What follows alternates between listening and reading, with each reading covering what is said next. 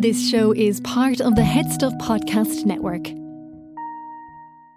Welcome, gather round the fireside and listen to a tale of Fionn McCool, Cú Chulainn, Deirdre of the Sorrows, Gráinne Mhaol. From giants right down to fairies, of both the trooping and solitary, and oh, those who are sometimes scary. Anything goes by the fireside. Yeah. Fireside, the Puka fireside, the Merrow fireside. Kings and queens fighting heroes, don't you run from the fun, there's no need to hide. Sit by the fireside. Mm. Fireside.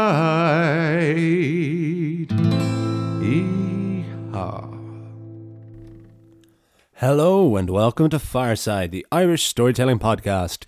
Each episode of Fireside, we take a story from folklore and mythology, we retell it, have a chat about the tale itself, and about the craft, the culture, and the history of storytelling. My name is Kevin C. Olohan, and I'm your host and your Fireside Bard. Welcome to episode 187. Today on the Irish Storytelling Podcast, we have a folk tale that ears on a little bit spooky, a little bit at night time, set in the southwest of Ireland, uh, with an interesting name of my own concoction. This is Horsepiper. But before that, a very big welcome to any new and returning listeners. You're more than welcome to listen to this episode if you've just shown up at the door of Fireside. Give this episode a listen. This should give you a nice little taste. It's a very much. Uh, it's a very much a, a regular meat and two veg, a fireside story this week, a folk tale. And if you enjoy it, why don't you dip back in throughout the tale or right uh, or throughout the sagas of Fireside? And if you want to, you can go right to the very back, nearly four years ago, all the way back to episode number one, and see what we've been building up to on the journey of Fireside. Uh, all the usual ways you can support the podcast. Uh, follow me on Instagram at FiresideBard. Email me at thefiresidebard at gmail.com if you haven't done so already. Those are the places to get in touch with me. Those are the places for the business or personal inquiries or just to say hello. Uh, my, you can tell a friend about the podcast. You can share it on your story as people do. Thank you so much. And you, my favorite ways, you can buy my book, my poetry book, Gardensea and Neomyth of Home. It's given me the greatest joy of all at the moment to send that all around the world. And please do let me know your feedback, those who have bought it. Um, please do continue to do so. I love hearing from each and every one of you, and especially to send it all around the world. Sent one to Australia yesterday, uh, where I've just come from. Um, so uh, very exciting to send it all the way back over to the other side of the world. Um, but you can also support at Headstuff Plus by joining Headstuff at headstuffpodcast.com for as little as five euro a month, although you can pay more if you want. All of the links are in the description below for all of those. No hard sell in any of them, but they're there if you want to. I'm once again coming to you from my home studio in Wicklow. We've got a lovely little cozy setup, perfect for a tale, especially one set at midnight and one that comes from one of our original sources the beautiful, beautiful The Treasury of Irish Fairy and Folk Tales. I put the link in the description below to where you can buy it on Amazon the week before last when we did um, the story of The Drunken Master, which I actually wrote and recorded over in London. So I had to bring this like phone book over in my little handheld luggage. Um, taking full advantage of the rip off of Ryanair insisting you add priority booking just so you can bring anything more than a goddamn backpack. Um, that's for another time. Uh, but the picture on Amazon that of the link is it just doesn't do it justice. Um, it's actually I described it's a Barnes and Noble edition and the American book chain, and but it is just absolutely stunning. It's lovely to be back with it because again, this doesn't get to come on tour with me. These are the benefits of being back home for a little while, of getting to access these great things because I love getting to adapt at all and and scouring the internet for for sources I'd never find in bookshops or libraries or anything.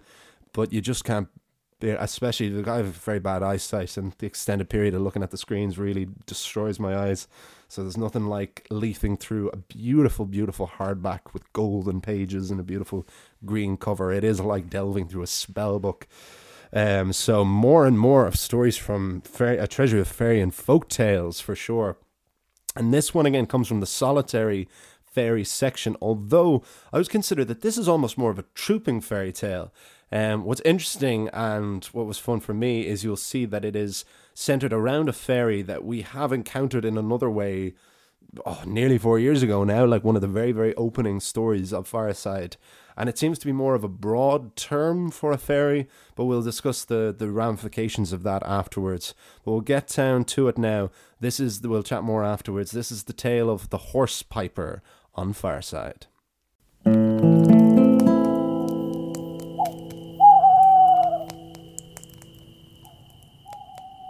Horse Piper.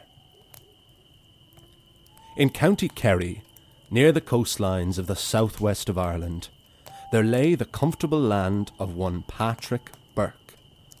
A hard working family man who himself had come from a hard working family, Patrick was not the most well off of men, but he was far from the poorest. He worked to keep everything he had, but he also had had the opportunities to keep it.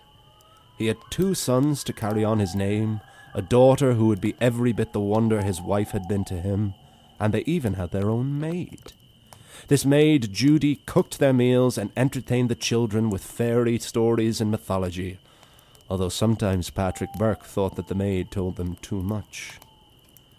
Patrick Burke was sitting in his warm, comfortable cottage at the end of a long, hard day. His wife and children were around him, and his maid Judy was nearly finished cooking a delicious broth. The rain and the wind began to batter the cottage, which made Patrick say aloud, When the weather is this bad, doesn't it make you all the more grateful to have a place like this to live in? All his family agreed that there was nothing like rain to make you happy to be indoors.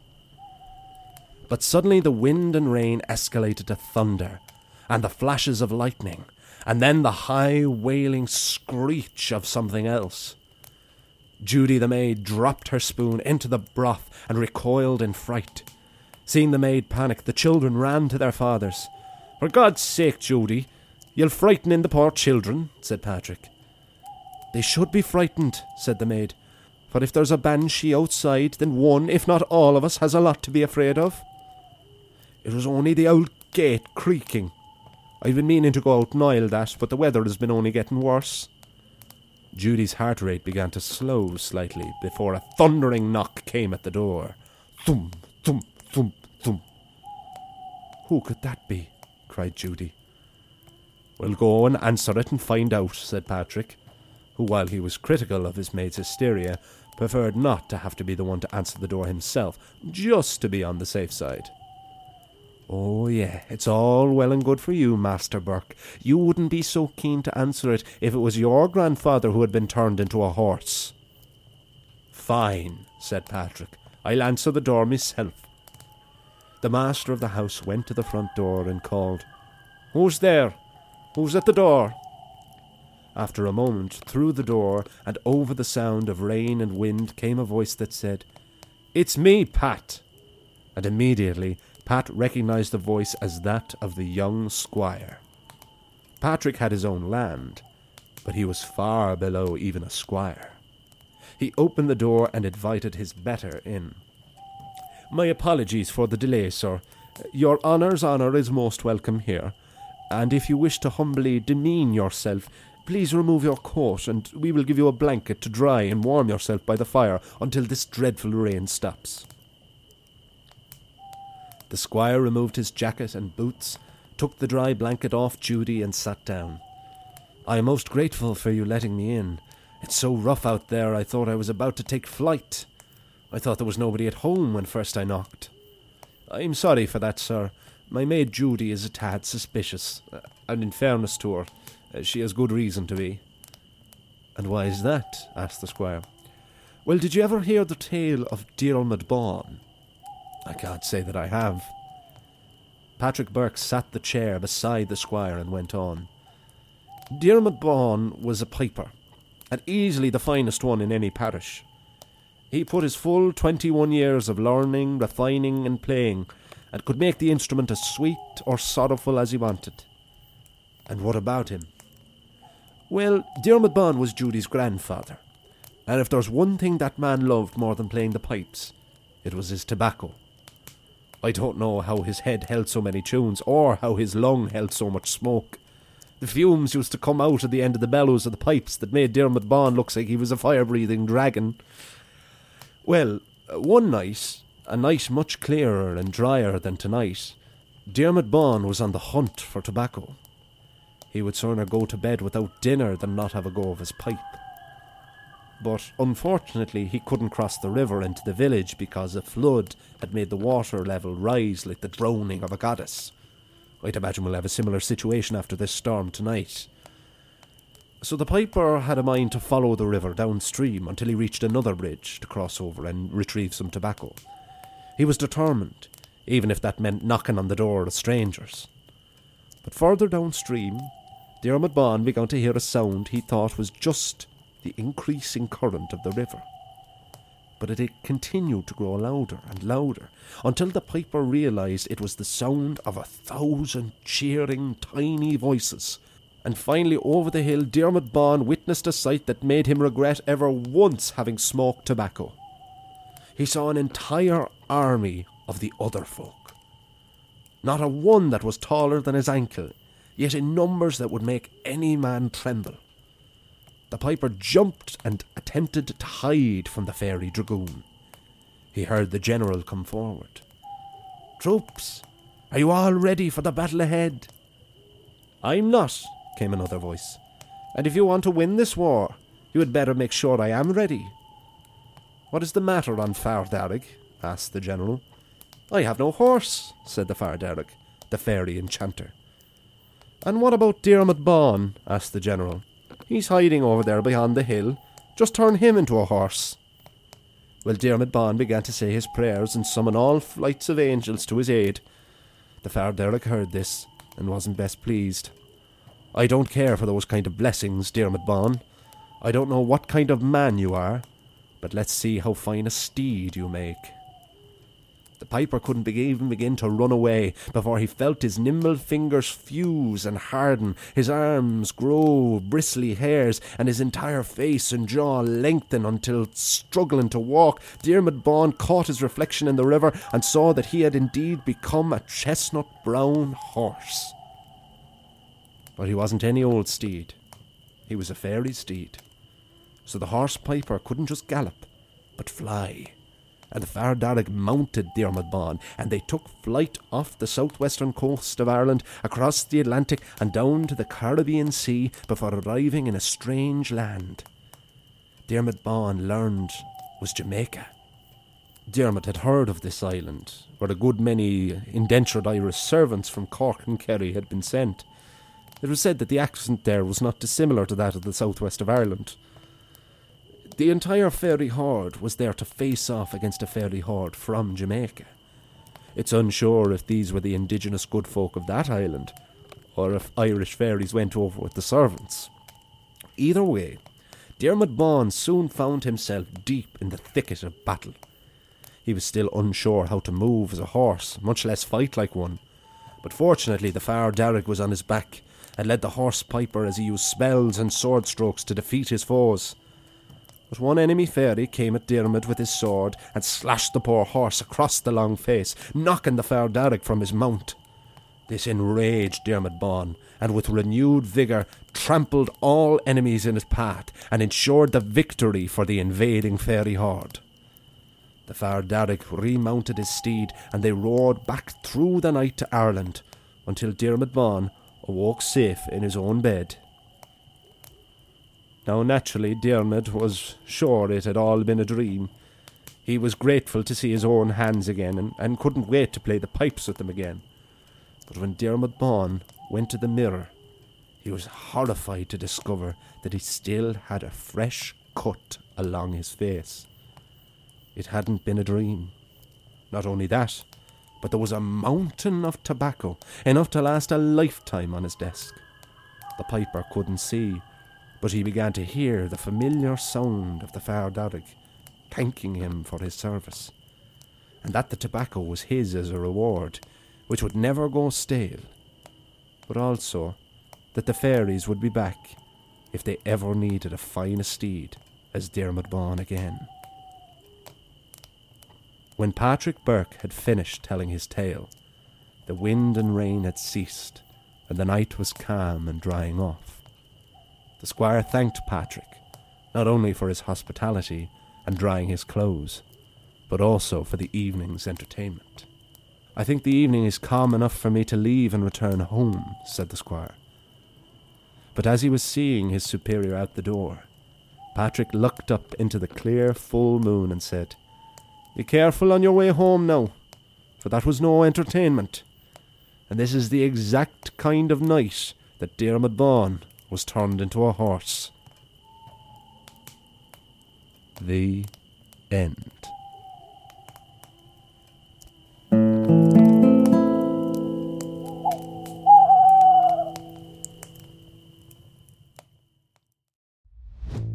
The podcast studios are opening their doors to everyone this culture night. Come see the place where your favourite Head Stuff Podcast Network shows are made. Get behind the scenes access, learn about production, and record your very own five minute podcast. This is an opportunity not to be missed. Join us Friday, the 23rd of September. Register on eventbrite.ie or see the Culture Night website for more details. We look forward to seeing you there. And there we have the tale of Horse Piper, of the Horse Piper on Fireside. And I hope you all enjoyed it. Yes, uh, a familiar and unique tale in different ways. Let's start with the familiarity. Uh, this is the first tale for a good while, to my mind, since the three tales of Sean Bon Oiga, who had to save the lives of his three sons from the king of Denmark by recounting three various tales of his life. And why it's similar to those ones is much of the story is from a character's perspective rather than of an omniscient narrator. And as a performer, that's a lot of fun. I do really, really like narration and have a great time writing it as well. But just to mix things up, it was nice to kind of be in the character of Patrick Burke for that entire story because it changes a lot of things. It changes how you write to a degree because it is a dialogue and, and people speak in a different way to narrators. Um, but also, there's something about the speech pattern. I'm less concerned I get more of a flow of natural speech because I'm less concerned about like getting everything correct, and I find I actually do make mistakes less because the mistakes matter less because people do make a lot more mistakes in their natural speech in the way that narrators tend not to, or certainly don't get away with. So that was a lot of fun there. Um, regardless of uh, the strength of my Kerry accent, which uh, I hope any Kerry Kerry people will will forgive. Um, it, this this Kerry accent, or rather the reason for wanting to do a tale set in Kerry, even though I, I found it quite serendipitously, but it's appropriate because I was down in Kerry, I was down in Killarney uh, last week um, for a corporate gig down there, and we found ourselves in a taxi going into the town with a group of men, and we were driving through Fossa just outside Killarney and just one of these one of these characters like that you just never forget. You're reminded of Christopher Guest talking about like where he saw the inspiration for Nigel Tufnel and Spinal Tap. But uh, we are driving through Fossa into the town, and this man, he'd be in his late forties, early fifties, I'd say. He's like, "No, boys, we're driving to Fossa now, and uh, and there's two people who come from Fossa. No, no, one is the the Cristiano Ronaldo of Gaelic football." And from the back of the taxi came, ah, no, no, he wouldn't be the Ronaldo, no, he'd be more like the Maradona or Pele. And this conversation just, um, I just found to be the most wonderful thing ever. Um, the both the comparisons and the comparisons within the wonders of the accent.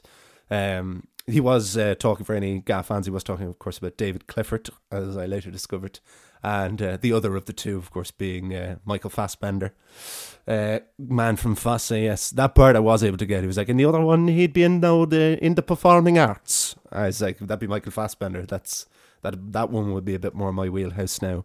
Um, but with that in mind, in, in mind for, to those three gentlemen uh, in the back of that taxi on the way into Killarney from Fossa, um, this story, uh, this tale of the horse piper is dedicated to all of you.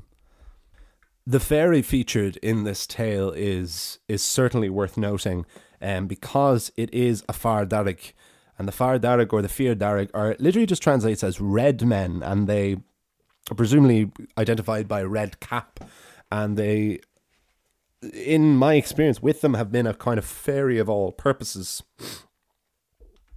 He's very much a he's very much a jack of all trades, um, but he is a solitary fairy, very much like the leprechaun and the leprechaun kind of fit, fits a lot of similar descriptions. Red cap and coat, um, and is known for mischievous and, and enchantment. But where we first met the Far Darrig, he took a kind of different form in the adaptation I ended up doing was the story of the man who had no story, which is still to this day one of my favorite stories on Fireside, where we had story of these four elongated fairy creatures um, tormenting poor Pat Diver all night. One version of that story is not titled The Man Who Had No Story, it's titled Far Darrig in Donegal.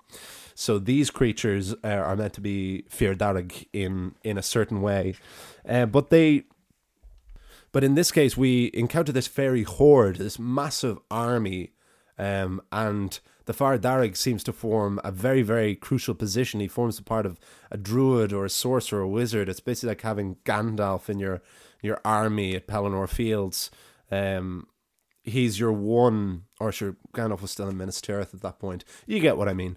Um, he assumes this very, very authoritative role because he's not the general. We see that there is another general here, but he is the one making these demands and making these demands to have this this uh, Cinderella's pumpkin developed for him to find a steed. So he's depicted as being like teeny, teeny, teeny, tiny, like about the size of like a coffee mug, and yet he wants a steed a full size. Presumably, he could have one proportioned to him, but why wouldn't you have one a full size, especially if you can transform a poor unsuspecting man? And that was another moment that really reminded me of the man who had no story. Is this kind of omnipotence of fairies that they can have in some of these tales, where they always know everyone's name and where they are and what the crack is and how to reward them as well. Like they were able to go, it's like, well, what about Diarmuid Bawn? Was it just White Diarmuid? Um, he's not over there lying there. He's hiding. We know who he is. We know he's out there, and we know what he wants because at the end they reward him with this mountain of tobacco.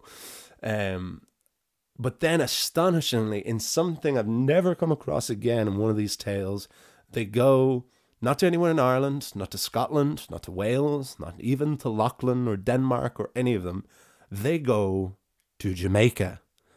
And that is the first time I have seen any Caribbean island um, be referenced in Fireside. And it made it a really exciting, cool discovery because I think that must have come from like what I put into it there about the indentured servitude and this um, this folk etymological thought or theory um, that there is a reason why like the Cork and Kerry accent is not dissimilar to a Jamaican accent is because there were a huge amount of uh, people sent over to those islands in indentured servitude.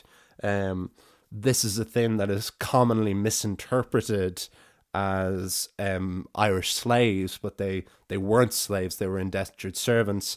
Crucial difference was they could buy their freedom and they could earn it and then of course that their children would be born free and their children would most likely be white so it's it it's an arg it's a defense that is sometimes used um falsely in kind of quite bigoted arguments about like where the Irish come, came from, especially in America. Um, but it's an argument that doesn't hold any weight because it was still a very, very different circumstance um, but it's very interesting that this story um, is set in Kerry, where both the accent and a lot of these these servants would have been sent over from, and is the thought why. So it doesn't seem to be a coincidence there, but it is just wonderful. And then just to posit uh, in a kind of American gods kind of way Was this very horde going over to fight another army?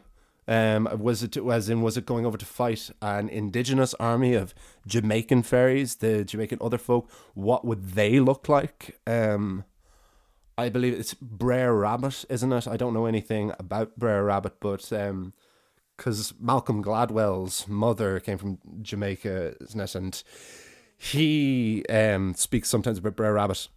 Yes, just had a quick look up there. Yes, he is a central figure passed down an African American of the southern United States and African descent of the Caribbean, um, a trickster figure in a similar way to Loki or to Anansi in West African mythology. Um, Brer Rabbit is them. He's someone who's worth actually having a look at if we get another opportunity.